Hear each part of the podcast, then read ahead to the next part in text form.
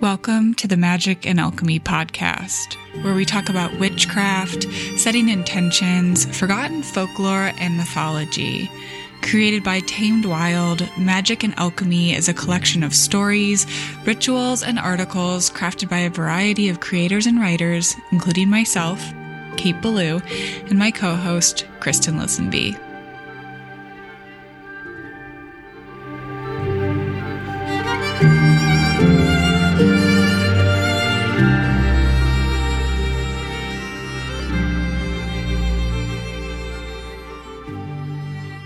Hello and welcome back to the Magick and Alchemy Podcast. I'm Kate Belew. And I'm Kristen Lisenby. Happy New Year, Kristen. It's 2023. I cannot even process it. I know. Happy New Year. We made it. Any resolutions or intentions you'd like to share?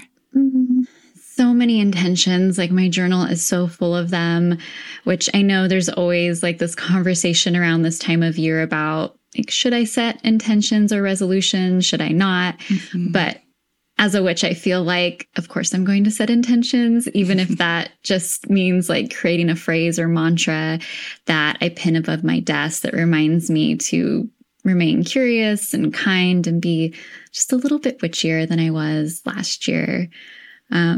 But if you want specifics this year, I'd like to read more books, take part in some kind of past life regression, and go on a road trip, which probably means more trips to the mainland. Yay. Fingers crossed. Yeah. What about you? Any New Year's resolutions or intentions? Well, first, and so it is to all of yours. I love that. Yes, but yeah, Definitely the monthly. It's the first of the month. It's mm-hmm. always that way. But yeah, good question. I think for me, I'm just really celebrating and also integrating the lessons of my Saturn return. Saturn and Aquarius, folks, are you with me? And also, yeah, just creating more, writing more poems, traveling, planning a wedding, becoming more of my authentic self each day. I love that. Thanks. But also integrating the lessons of the Saturn return. I'm sending you lots and lots of love with that, because I have not forgotten mine. But witch tip of the day, what is it? So our witch tip for today, let's talk winter altars. So what's on your January altar, Kristen? After the days of Yule are over, what do you do before Imbolc arrives? I just love having like all the candles on my altar this time of year, because even though the sun is getting stronger, it doesn't feel like it yet in my corner of the world. And so I'm calling in all that solar energy with the help of some fire, trying to thaw out and reawaken the parts of myself that have been resting. I've also been having a lot of fires in our wood stove right now, because that's our only heat source. And even though it's not always as convenient, I love having a wood stove, because it's truly an opportunity to create a mini ritual each night, either through writing like a wish on a bay leaf and listening as it burns, or watching the flames and like quiet meditation for some fire divination, or giving like a little bit of incense or a cinnamon stick to the fire as an offering to a hearth deity or fire tending deity. Wood stoves are absolutely magic. They are. Not really like good for the Brooklyn apartment, but when I go upstate, I love them. So cozy. Mm-hmm. For me, I love to work with the winter crone archetype, or Brigid, in the days leading up to Imbolc. My altar is always more simple during this time, maybe a white candle anointed with mugwort and cedar oil that I made. Remind me to send you some. A small note about maybe my creative practice and also commitment to rest during these months. Then maybe I would add like a small dish of water or some lace, and I love to use this raw silk that I dyed with acorns to bring a little earth in during the cold months. But I like to tend to this altar like once a week and just check in. I definitely struggle a lot more in the city in winter, so I just try to keep things simple and supportive. And listeners, I know you can't see it, but Kate was showing me the other day what it looks like when you dye cloth with acorn. It's absolutely beautiful. It's like this grayish type color. I don't know if that's the right, that's how it looks to me, but it's beautiful. Yeah, it's like a purple, like gray. When you dye it with the acorns, it's like obviously a brown, and then you add iron, like the iron, I don't even know the proper word for it, but you add that, the metal, and it's like a true alchemy. It turns purple. It's very fun. It's amazing.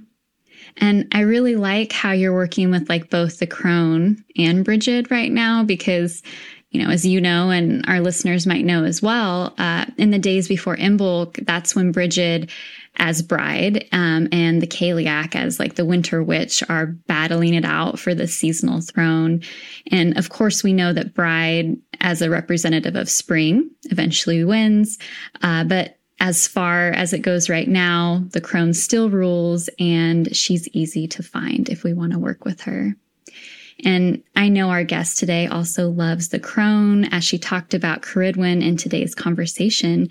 So do you want to introduce her? Yes, please.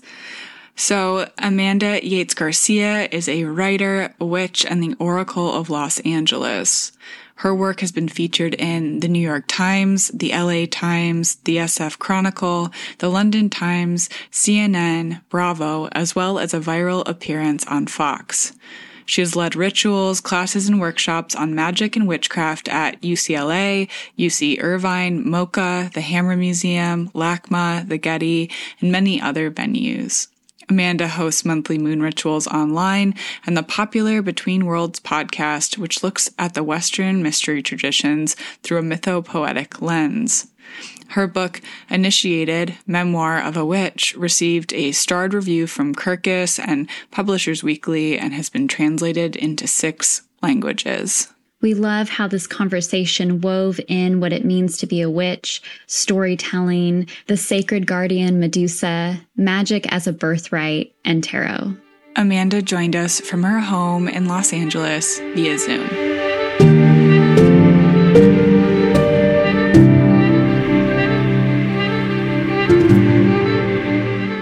Welcome back to the Magick and Alchemy Podcast. I'm Kristen Lisenby. And I'm Kate Belew. And today we have a very special guest with us, Amanda Yates Garcia. Hi, Amanda. Hi. Welcome. So happy to be here with you. Thanks for having me. Thank you. Yeah. Thanks for joining us today. So to start things off, can you share your big three in astrology with us?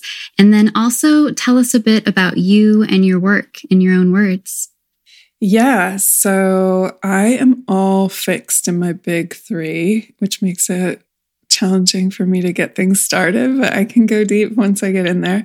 So my sun is in Scorpio, and my moon is in Leo, and my rising sign is in Taurus. And then as far as who I am and what my work is about, well,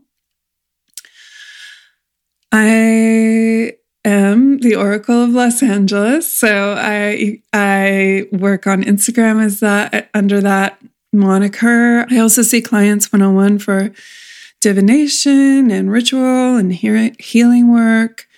And I have my own podcast with my friend and producer, Carolyn Pennypacker-Riggs, called Between the Worlds Podcast. And that's about, we mostly focus on tarot or looking at the Western mystery traditions through literary or cultural lens, mythological lenses.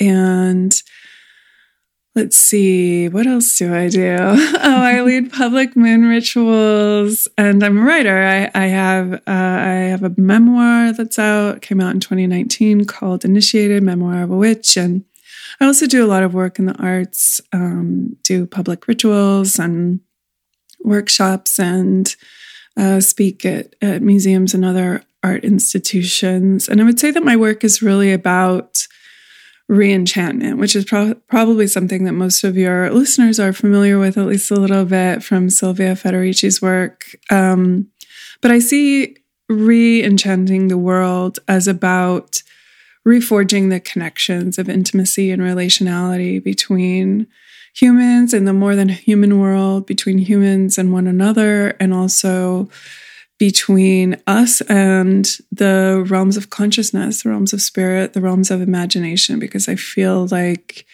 our culture, you know, Western capitalist colonialism, authoritarianism, etc., has really alienated us and made us separate, made us disconnected from wherever we live, from our histories, from our families, from each other. And so I feel like witchcraft is the process of reconnection, which I call re-enchantment.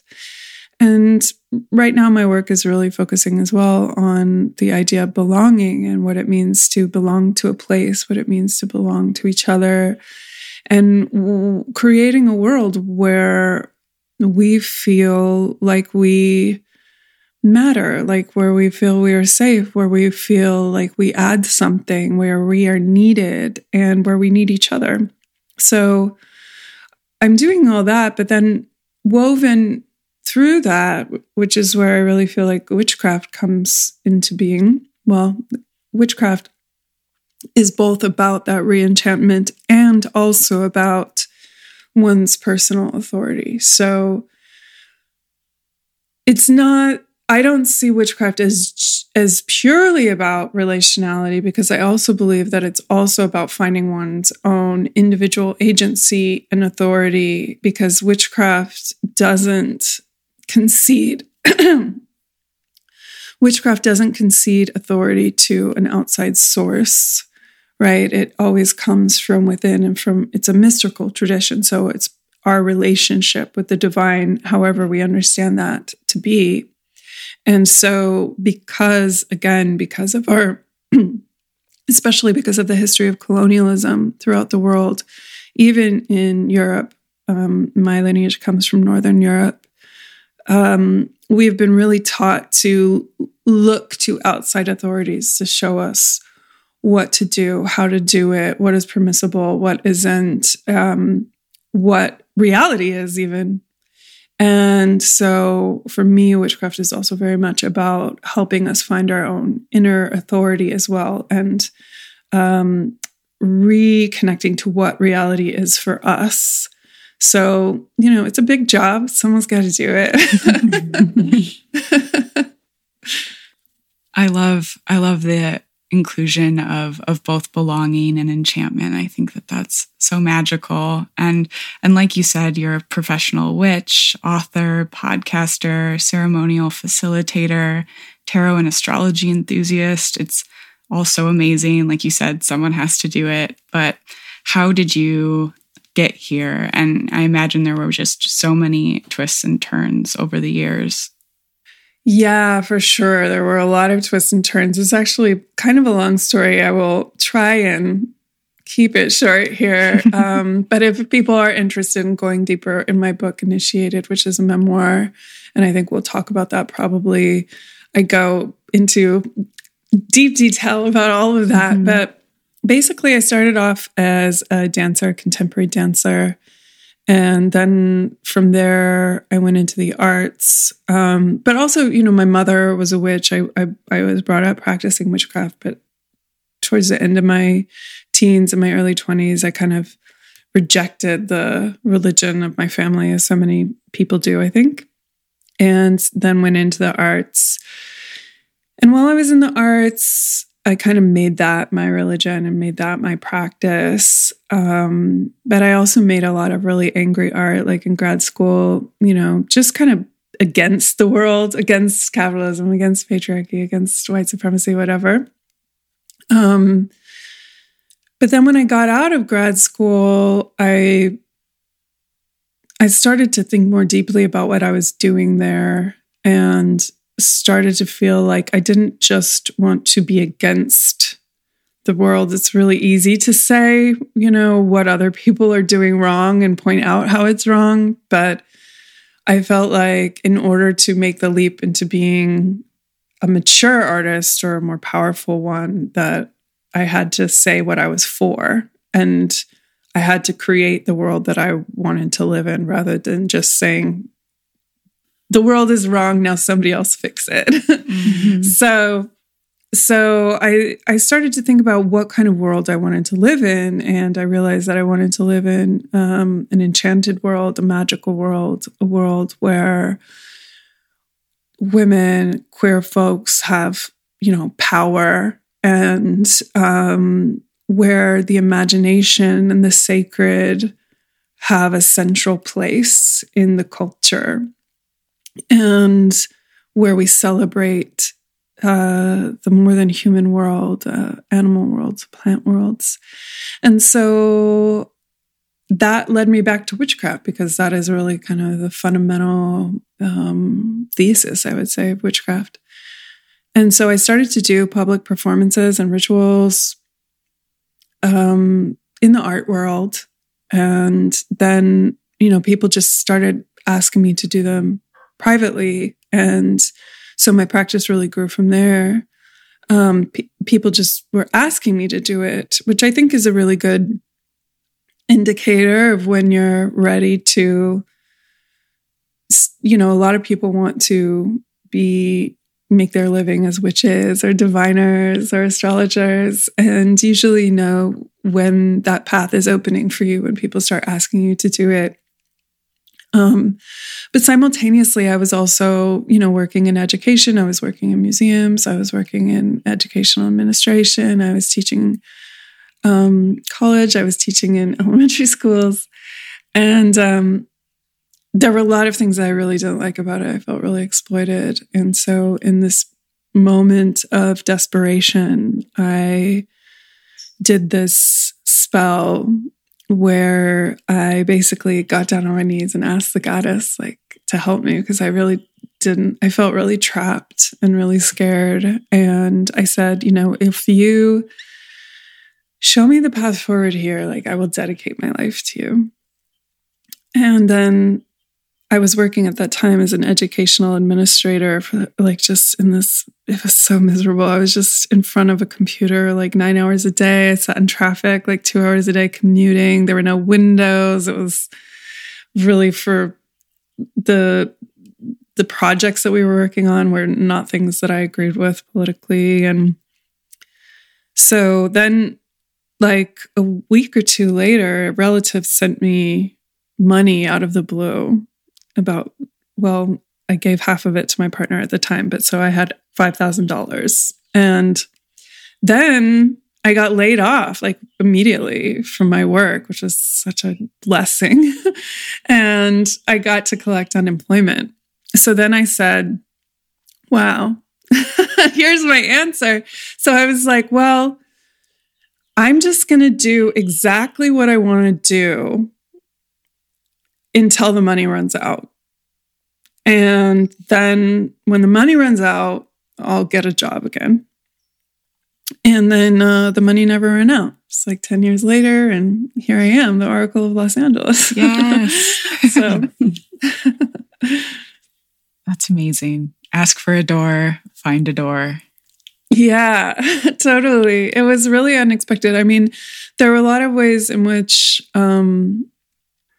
I have had privileges in the fact that, for instance, I had family members who could send me money, but I didn't expect that to happen. I hadn't asked for it or anything, and I didn't really talk to this relative very often.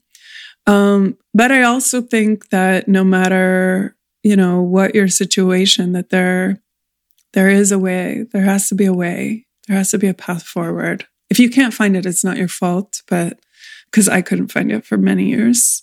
But eventually when I did, I think it had to do with going back to that idea of readiness, of readiness to believe in myself in a way that I hadn't before, that had been something that I really struggled with. And then finally kind of touching down on the truth of who I was and what I wanted. Because it's really, oftentimes people say that witchcraft is about intention, and it is, but it's often the hardest thing is just to figure out what your intentions really are, and to have those be really in alignment with what you actually want. So often our intentions are what we think we should want, or we don't believe that we can actually have what we want, so we won't say. So yeah, I feel like that, just getting clear on that. I knew that I needed to get out of there and that I wanted to make magic and enchantment central to my life. And then the possibilities emerged. Well, it's so difficult to take that leap when you don't have anything to like model it after, you know, like the creativity that it takes to like dream up that world and to believe in yourself is really, really important and hard to get the brain around, you know? Totally. And then also, you know, my mom was a practicing witch and also was fairly public in a small way in our community, right? So she was doing a lot of work for people, you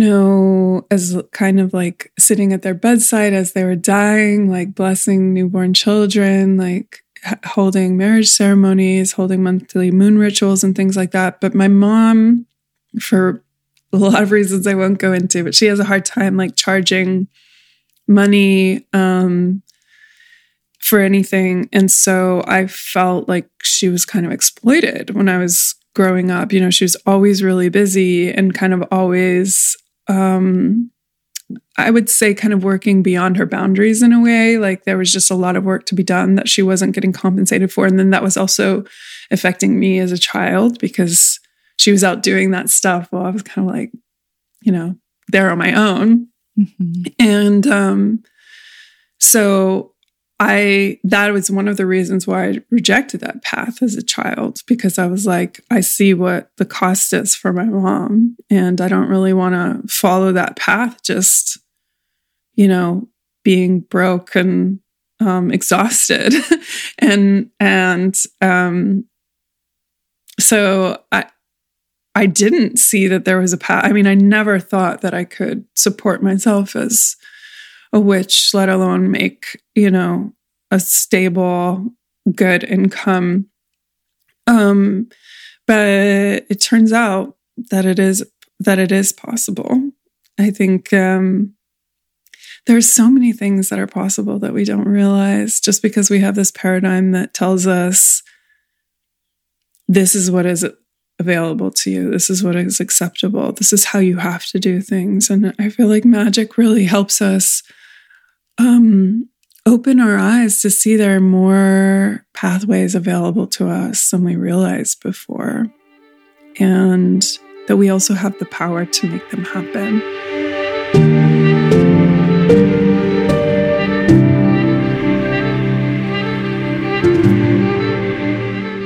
Like you said, you go into detail about so much of your life in your book, Initiated, Memoir of a Witch. And something I really appreciated about this book is the vulnerability and your openness to be seen, which is something that our listeners and fellow witches ask about all the time. So what were some of the challenges you experienced when it came to being seen and sharing your story? Or is it something you wish you would have done sooner? Well, I never worried about being seen as a witch. That's something that is a blessing, I think, for me. And also, you know, I come from California, so it's just more acceptable. You know, I'm in coastal California, like there are a lot of witches. So it didn't feel scary to me to do that. And I know other people don't have that same situation. But, you know, as a writer, well, basically a lot of the early part of the work of the book is, you know, I talk a lot about my experience in sex work, and that was what I was doing to pay my way through the earlier part of my life, my undergrad and not grad school, but just in my undergrad. And I didn't want to talk about that.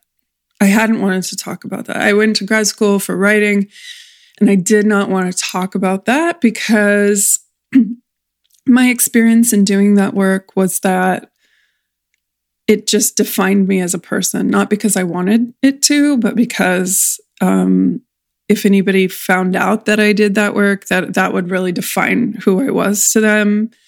And I also didn't want that to define me as a writer, because I was worried that people would be like, oh, that's what she wants to talk about. And I didn't want to talk about it because for me, it was very traumatic.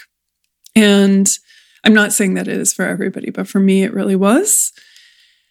And yet it kept coming, like whenever I would try and write about something else, it would keep coming up, you know, it keep coming to the front.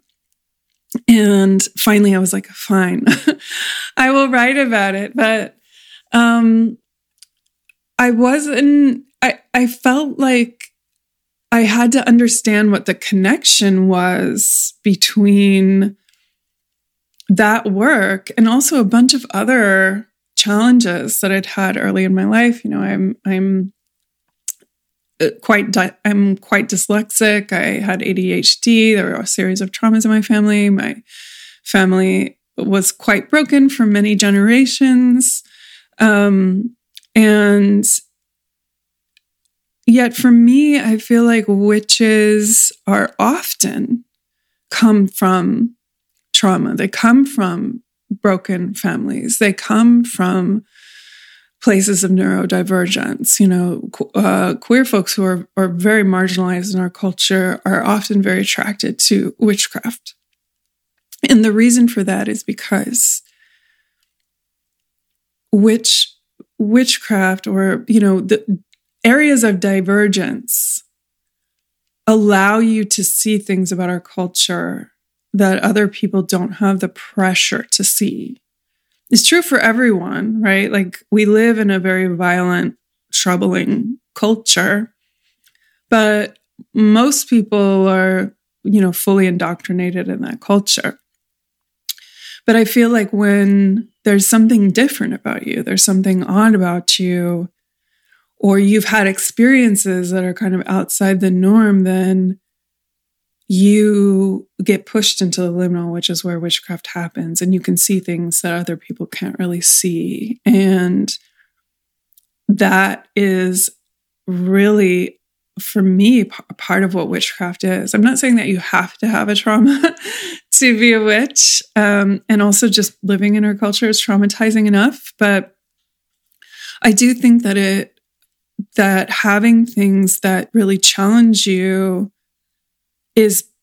that's what my book is really about. These initiations and the way that life initiates you. And the metaphor that I use in my book is about being pulled into the underworld against your will, which is very much the paradigm of Persephone, who, you know, is this maiden of the spring, and she's in the field, like gathering flowers with her friends. And then the lord of the underworld bursts up through the ground and drags her down into hell, essentially drags her down into the darkness, and she has to find her way back. And for me, that idea is that you get dragged down into the darkness, and it's very dangerous and it's very real. You know, like for me, the dangers that I was encountering with sex work, or with many of my experiences as a young person, were truly dangerous, and I might not have survived them. And so it's not just like a metaphor or hypothetical. But if you do find your way back, if you do find your way out of that underworld, then you know the way.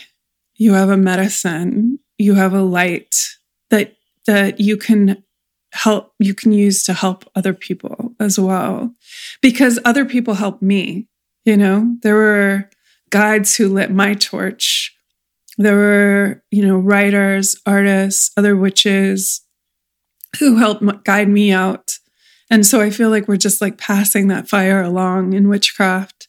And so, you know, I really wasn't interested in writing a how-to book, because there's so many how-to books out there that are really great. And I didn't feel like I needed to add one to that canon. And besides, you can't really learn witchcraft from a book. Like, people kind of think, like, if I just get this next book, you know, they have like 1,000 books that they're like, this one's really going to do it. But witchcraft is like learning to play the guitar. Like, you can't really just read a book and know how to play the guitar. It's really muscle memory. It's really practice. So you know, just reading one book and really going through, you know, really doing the things is going to be really helpful for you, more than just reading 1,000 books. But also getting a teacher helps. But so I really in the book wanted to talk more about what witchcraft means to me and how it shows up in people's lives as a lived experience, because many discussions of witchcraft stay in a fairly basic kind of arbitrary territory, like use a pink candle for a love spell.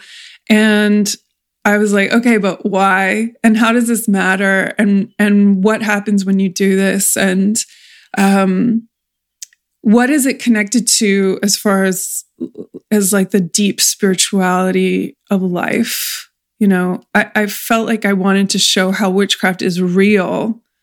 And a lot of the people who follow my work are not people who can just accept that you burn a pink candle and like it changes your life. They need more than that, and they need like a greater connection. And so I wanted to offer that. And then I also wanted to tell a good story. So I wanted the work to be something that you would feel like you had to, you know, find out what happened. Like you're kind of dragged, you're kind of like grasped and pulled through the labyrinth with the narrative structure. So those were all the things that I was thinking about in terms of writing the book. And as far as whether or not I wish I would have done it sooner, I feel like we do things when we're ready. I wish that I would have written it when I was 21, but you know, I didn't have the capacity to do it then. So I did it when I did. So I know that Medusa makes an appearance in your writing, and we really love Medusa on this podcast. So I would love for you to talk about your relationship with her and how you view her, not as a monster, but as a guardian. Yeah. So, well, first of all, her name means guardian. And if you go to Southern Europe, like for instance, in Italy, you'll see the Medusa's head, like as a guardian on many doorways, you know, so she's also used as a you know, a ward against evil in many places. She appeared to me as a child during a time when I was very vulnerable and in a lot of danger, and I was scared of her, and she kind of kept reappearing to me throughout my life, kind of just in visions. And then when I was in my 20s, like early 20s, like 21 or something, I was in undergrad, and I started studying the French feminists, and I came across the work of Helen Saxous, who wrote this very famous essay called The Laugh of Medusa. I love her so much. And and the Écriture Féminine, which is like the feminine writing. And it just liberated something in me. The essay is saying, you know, that Medusa had been written about from the perspective of her male antagonists, essentially, like the people who decapitated her, the people who were seeking to destroy her. And Saxous was saying, from her perspective, like, she is powerful, she is beautiful. And because, of course, you know, Medusa was transformed into a monster for the sin, quote unquote, of being raped in the temple of Poseidon. And she was a priestess. And then as punishment for this great transgression, she's transformed into a monster who, whenever, you know, men look at her, they're turned to stone. And then she has to walk around her lair looking at the faces of all these men who are like grimacing at her horrible, terrifying face. And for me, that very much resonated because, you know, especially because I was working in, you know, the sex industry when I was that age. You know, I was very, you know, you're very young usually when you start working in that field. And it's extremely, for me, it was extremely stressful because our culture has a lot of unresolved and repressed fear around sexuality. And from my experience, and this is a very controversial opinion, because I'm like pro sex worker for sure and want sex workers to be safe and happy and like celebrated. Sorry, you can hear my cats like doing nefarious deeds at the door. But my experience was that most of the women that I was working with had experienced a great deal of trauma in their life, and specifically sexual trauma, and that's how they ended up in that situation. And that they were trying to find their way to re-empower themselves. But because often we begin that work when we're so young, like I just feel like most of us aren't really that equipped at like 18, 19 years old to deal with all of the major issues that like these, you know, older men or the entire culture of men, or especially like people who run the clubs or whatever are, you know, powerful, wealthy, manipulative, controlling people a lot of the time, not always, but often. And so to be in that situation when you're like a plucky, you know, fiery, adventurous young person, can be really dangerous and difficult. So for me with Medusa, I felt like it was a way of reclaiming my true beauty and my true power and my true fierceness and ferocity and ability to protect myself, that she was bringing. And lately I've been thinking too a lot about the deities of witchcraft or the saints of witchcraft, and, you know, Medusa, the devil, Hecate, you know, Cernunnos, the horned god, like all these like fearsome beings are often lauded in witchcraft. And what you experience when you relate to them is the thrill of power. And I don't mean that like a CEO has power. I mean it more like if you're standing near a tiger or a crocodile or like a buffalo, you know, you should feel fear because they are powerful, but they're also extremely beautiful. And like you have to approach them with a great deal of respect, but they have a majesty about them. And it is a mirror of our own internal fearsome powers as well. And so there's a kind of awe that we can regain for the parts of ourselves that have been through great difficulty by, you know, tapping into the vein of these powerful forces. So I feel like that's really what I had come to with Medusa, and I'm also learning of her softer side now. So, you know, you never really get to the bottom of a deity. They're always yielding more and more.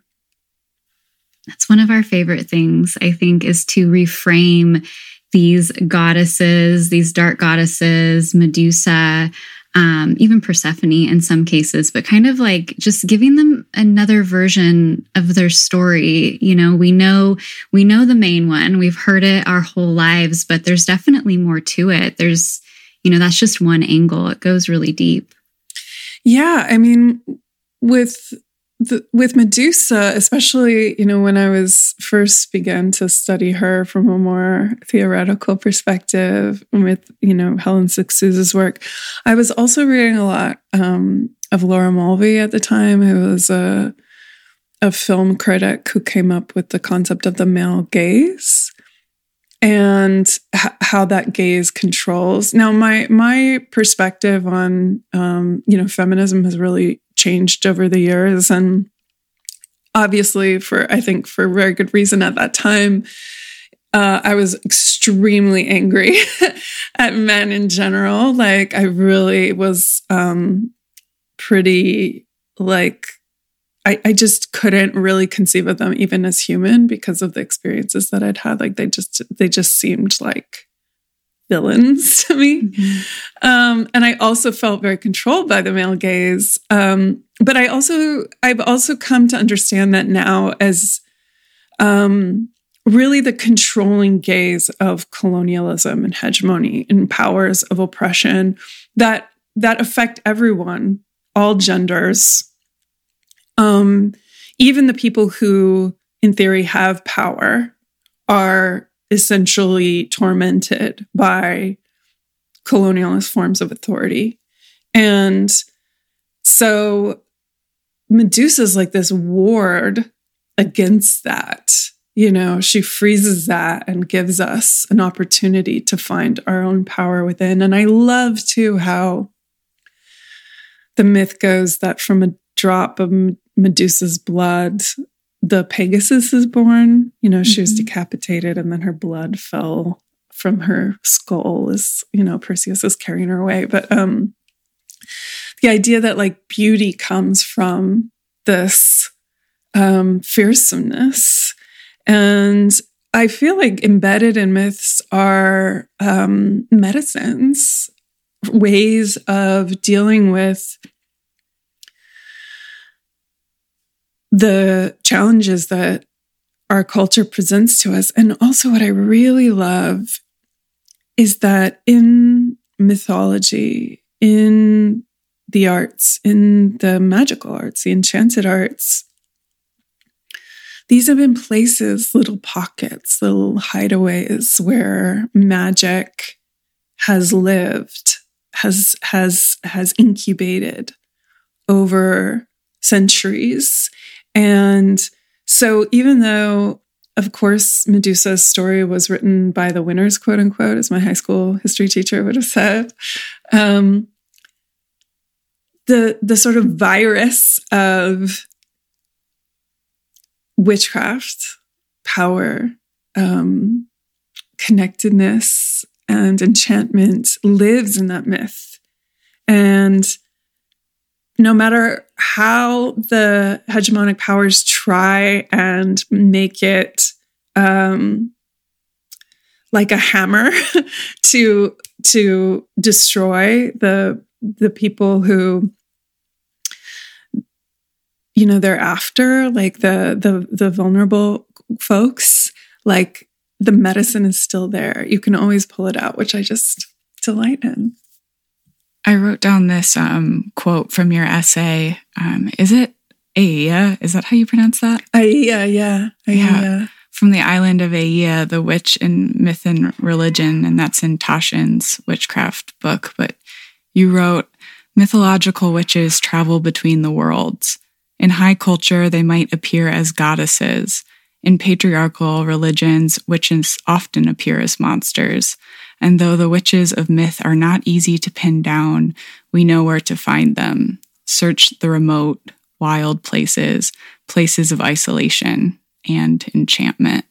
I love that passage so much and just wanted to weave it in because of the myth. And I know we've talked a little bit about some of the mythological figures of witchcraft, but do you have a favorite or one that you're working with right now?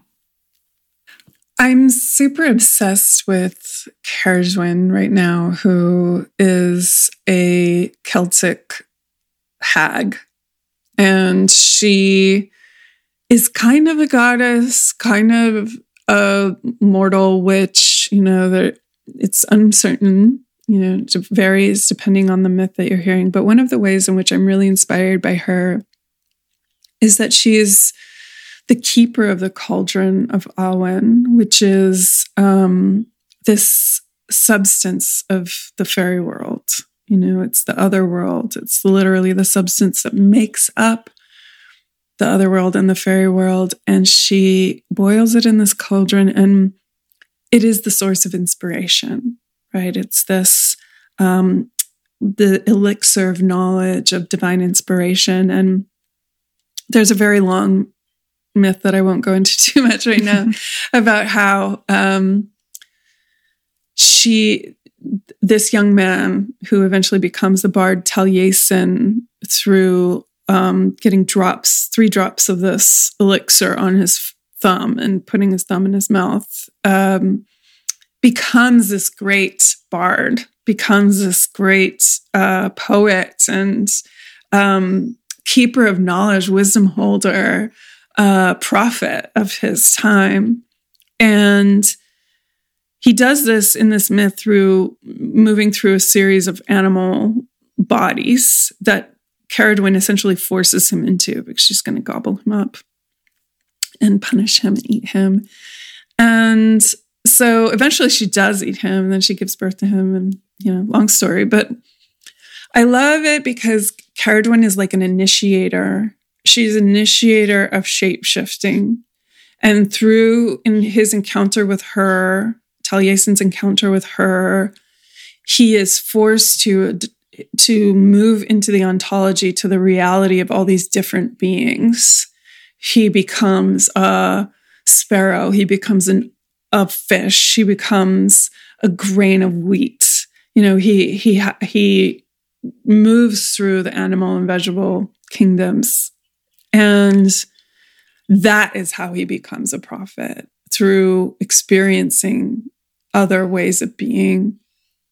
And so I see Cerridwen as this initiator. And I also feel like the hag often appears as an initiator. So she's this scary figure. Maybe she lives in a spooky dwelling in the woods, or she's this old woman, scraggly hair and a wart on her nose. And yet she is the one who holds the cauldron of Awen, of inspiration, of this connection to the other world. And in our encounter with her, we are able to shapeshift and we are able to see into other realms. And so I'm really excited by her because this capacity to shapeshift, or this initiation into the capacity to shapeshift, offers us pathways out of the capitalist ontology, which basically says, there is one reality and there is no escape. Our way is the only way. That whole phrase, like, it's easier to imagine the end of the world than to imagine the end of capitalism, because essentially the capitalist paradigm is saying, this is it. I think Margaret Thatcher said that as well. Like, there is no other way. And there are infinite other ways, but we can't see into them if we hold on to the position of our ego as like formed by the culture that we live in. We have to be able to shapeshift into other beings and hop onto other trains of perception. And so I feel like she's an initiator and allows us to do that. So I love her. And I also feel like she teaches us to like let go when we need to, like when she's chasing Taliesin and he keeps changing and changing, like he's not even thinking about what he was. He's just ready for the next thing. And so I think she's wonderful at helping us let go of things as well. Yeah. And then I think in the myth, she devours him, right, mm-hmm. as a grain of wheat, but then she also gives birth to him. So it's not just that she inspires him, but she actually creates him from her own body, which I just love. I just think it's so great.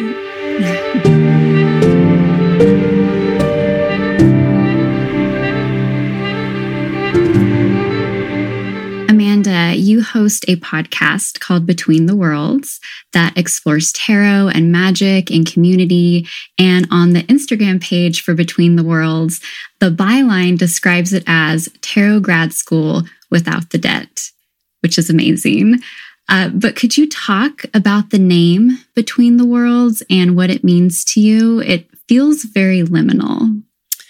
It is exactly liminal. So as most of your listeners will probably be aware, okay, so we're recording this around Halloween and, or known by witches often as Samhain. And it's said that at this time of year, the veil between the worlds becomes thin. And of course, what that means is the veil between ontologies becomes thin, as we've already been discussing. The veil between realities becomes thin. And also, specifically, originally, I think that was referring to the veil between ordinary reality that we're experiencing every day and the realms of fairy, the fairy realms. And fairy realms, at least in the, Brythonic tradition that I follow, are not just the realms of like little spirits like Tinkerbell. It's also the realm of the ancestors, the realm of the elemental beings, the realm of the old ones, the voices of power, the spirits that permeate the earth, potentially permeate the entire universe. And so when the veil between our world and that world becomes thin, as we know, in fairy mythology, like you can enter into the fairy world at any time. Like maybe you go through a cave or you find yourself in a circle, flowers in the woods, or, you meet a stranger upon the road and you're brought into the realms of fairy. In other words, that you're brought into the dream world, the other world where anything is possible. And there's a long history of, especially in Northern Europe, of witches as hedge dwellers and edge dwellers. So the hedge was the boundary between civilization, being that which was controlled by the state or by the capitalist classes or by the church, who enclosed the land and made it so that the peasants, the folk people, couldn't have access to the things that they needed for their survival. And then they would force the peasants then to work on their land or to give them all their resources in order to be able to survive by living within this dwelling, within the hedges. And on the other side of the hedges was the wild spaces, were the realms that were not controlled by the state or by civilizing forces.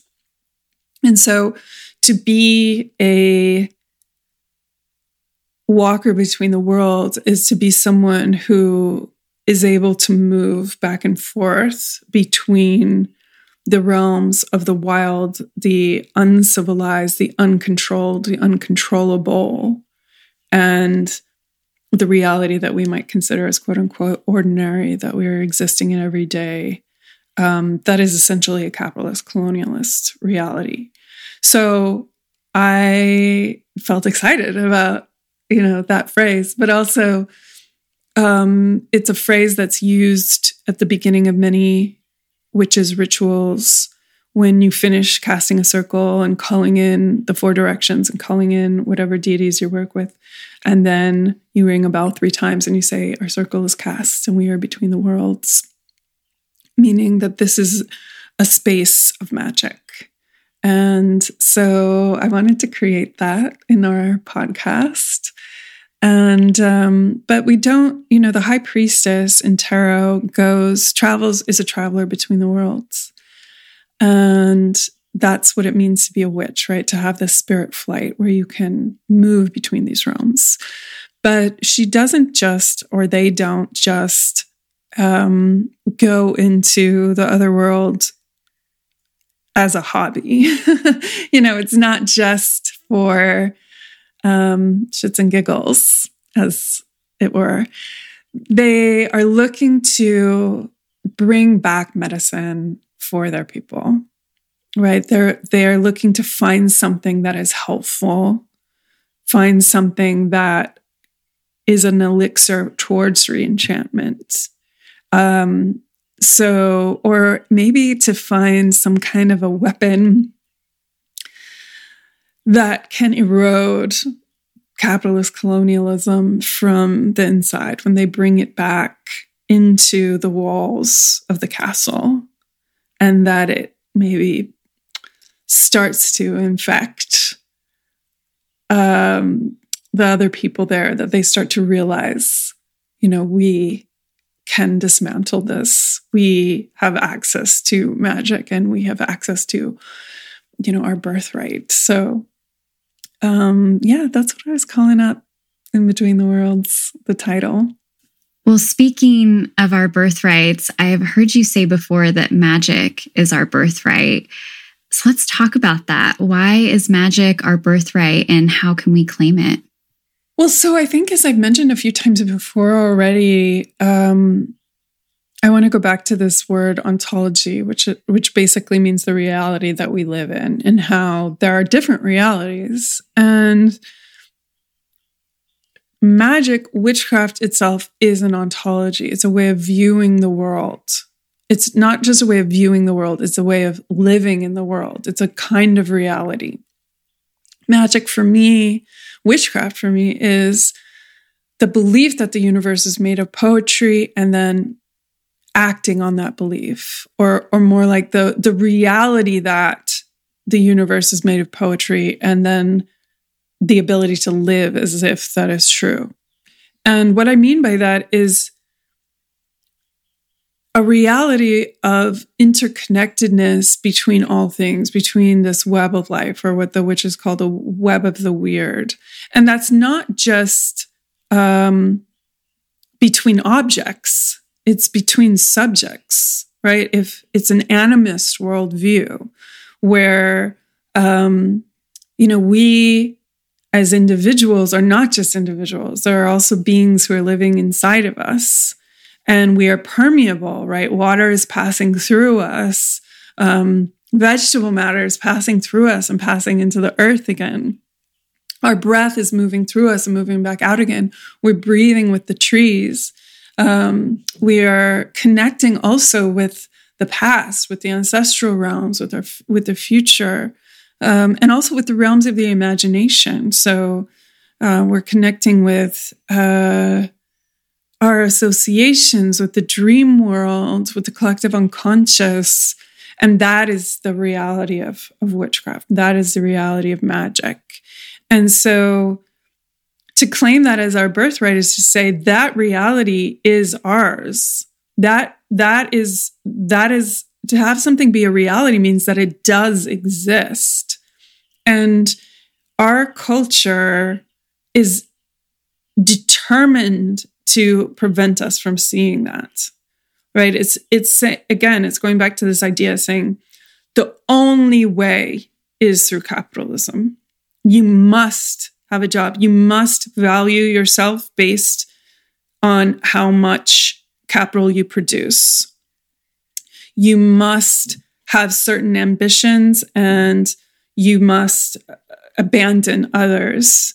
Like, the thing that is most valuable in capitalist culture is capitalism, is capital, is wealth, and nothing else matters. So if you have a really rich dream life, that doesn't matter. Like, as long as you can fit it in with your work schedule, like, cool, but otherwise, no. But when I say magic is your birthright, when I say witchcraft is your birthright, it's about that return to a different system of values and a different way of viewing and being in the world that actually has the power to unravel the ontologies of capitalism. And that is why it doesn't want us to know that it exists. If it wasn't powerful, it wouldn't care, right? But it is constantly trying to make you forget that there are other ways of being, that there are other ways of doing things, that we can have an interconnected world, but the world is already interconnected. When I say re-enchantment, that's actually a misnomer, because the world is already enchanted. What we're re-enchanting is our understanding of it. What we're doing is we're reconnecting ourselves in our imagination to the web of life, but we never lost that to begin with. That part is the delusion. So yeah, that's what I mean by magic is our birthright. And what advice do you have for listeners who are maybe just new to this world or looking to dip a toe into this web or water of enchantment and aren't sure where to start? Well, I think, witchcraft is a romance between yourself and the world. And so the more you can treat it as a real relationship, the more it's going to offer you and the more beautiful it becomes. So the most important thing about witchcraft is that you truly do listen to your imagination and that you truly do feel it, that you become embodied, that you allow the magic to percolate through your body. And so that requires a kind of slowness. So whatever ritual you're doing, like if you, see a meme on the internet that, like I said, is like, use a pink candle for love. Sure. But the point is not the pink candle. It's the relationship that you have to what you're doing. It's the feeling of enchantment. And that has to do with being able to, as Dion Fortune says, shift consciousness at will, shift into a magical, enchanted state of mind, which is a feeling of fomenting power and imagination, like the elixir in that cauldron of Cerridwen. And that takes constantly returning to your heart, constantly returning to your imagination. So I suppose the simplest tip that I can give you is, when you are working your magic, truly imagine whatever it is that you are calling into being. Let yourself see it. Let yourself feel it. And then imagine that you are interpenetrated by this web of being that goes out into all directions, into all dimensions, into all worlds. And then send your intention through that web. See the web and send your intention through that web. This sounds kind of obvious. You'll hear it said a lot in witchcraft, like your intention, use your imagination, visualize what you want. But I think what people aren't understanding about that is that it's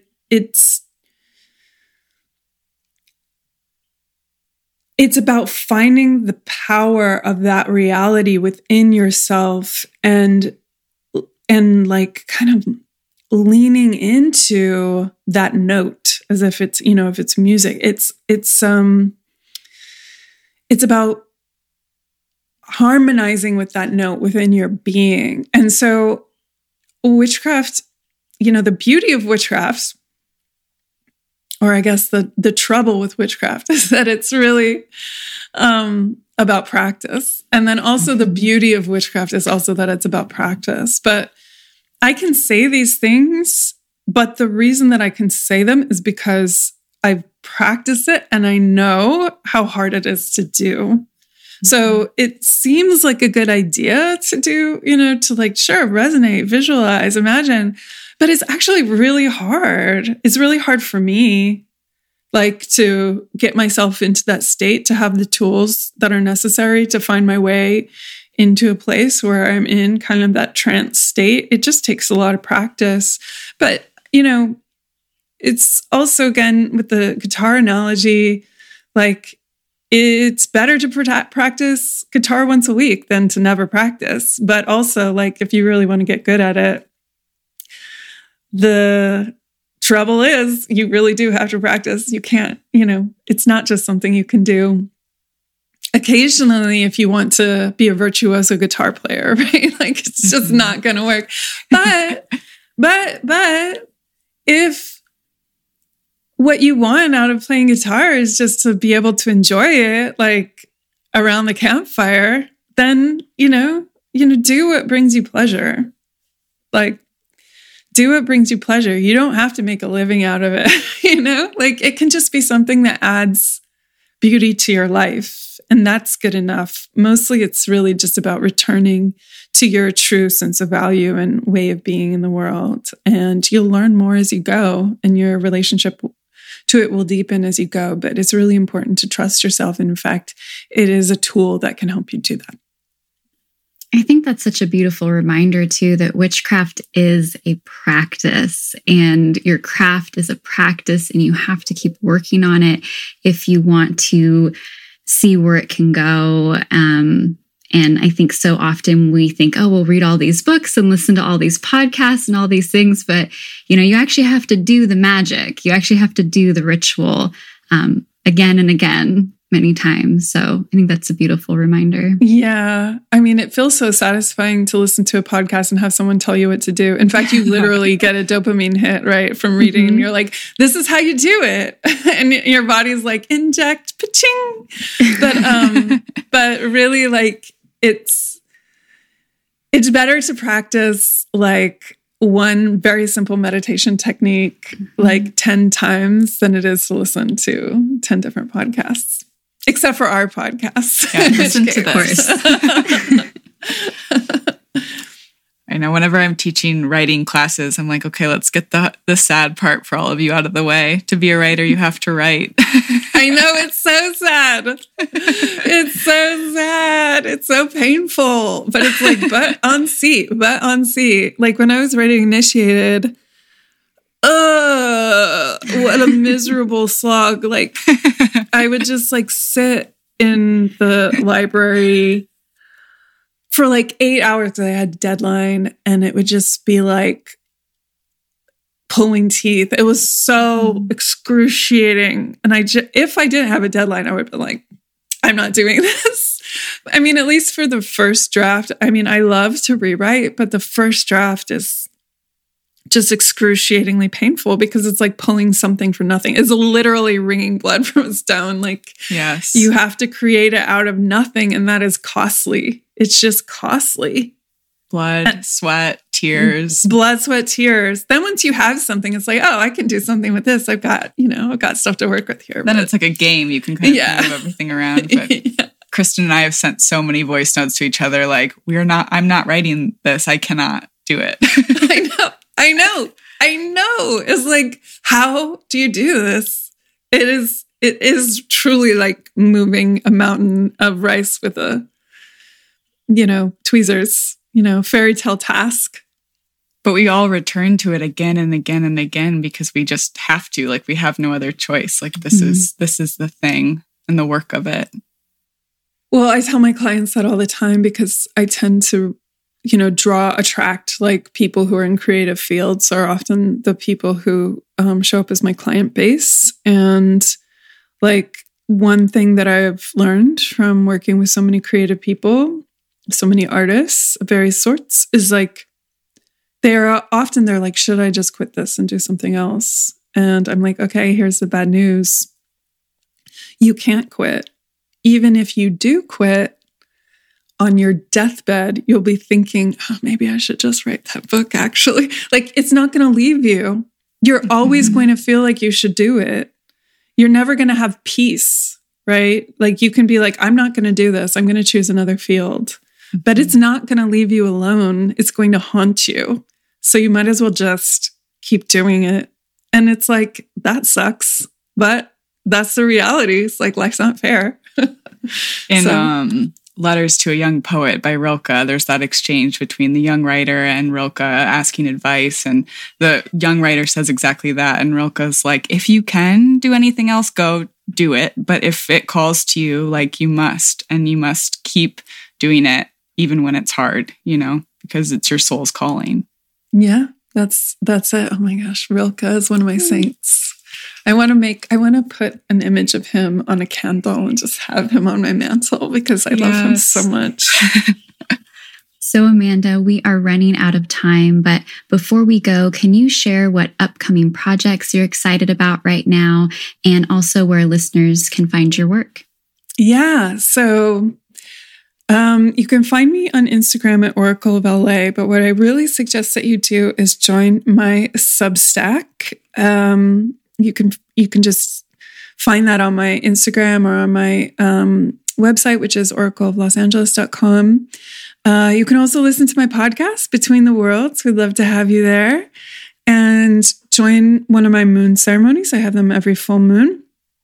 Or you could get a one-on-one session with me, which you can, if you're looking for some clarity with some divination, or you have a ritual that you want to do for whatever purpose, or you have some healing work you want to do, we can do that one-on-one, which you can also book through my website, oracleoflosangeles.com. And you can find me on Instagram at Oracle of LA. Also, buy my book, Initiated: Memoir of a Witch, and discover how also you are truly a witch. So that's me.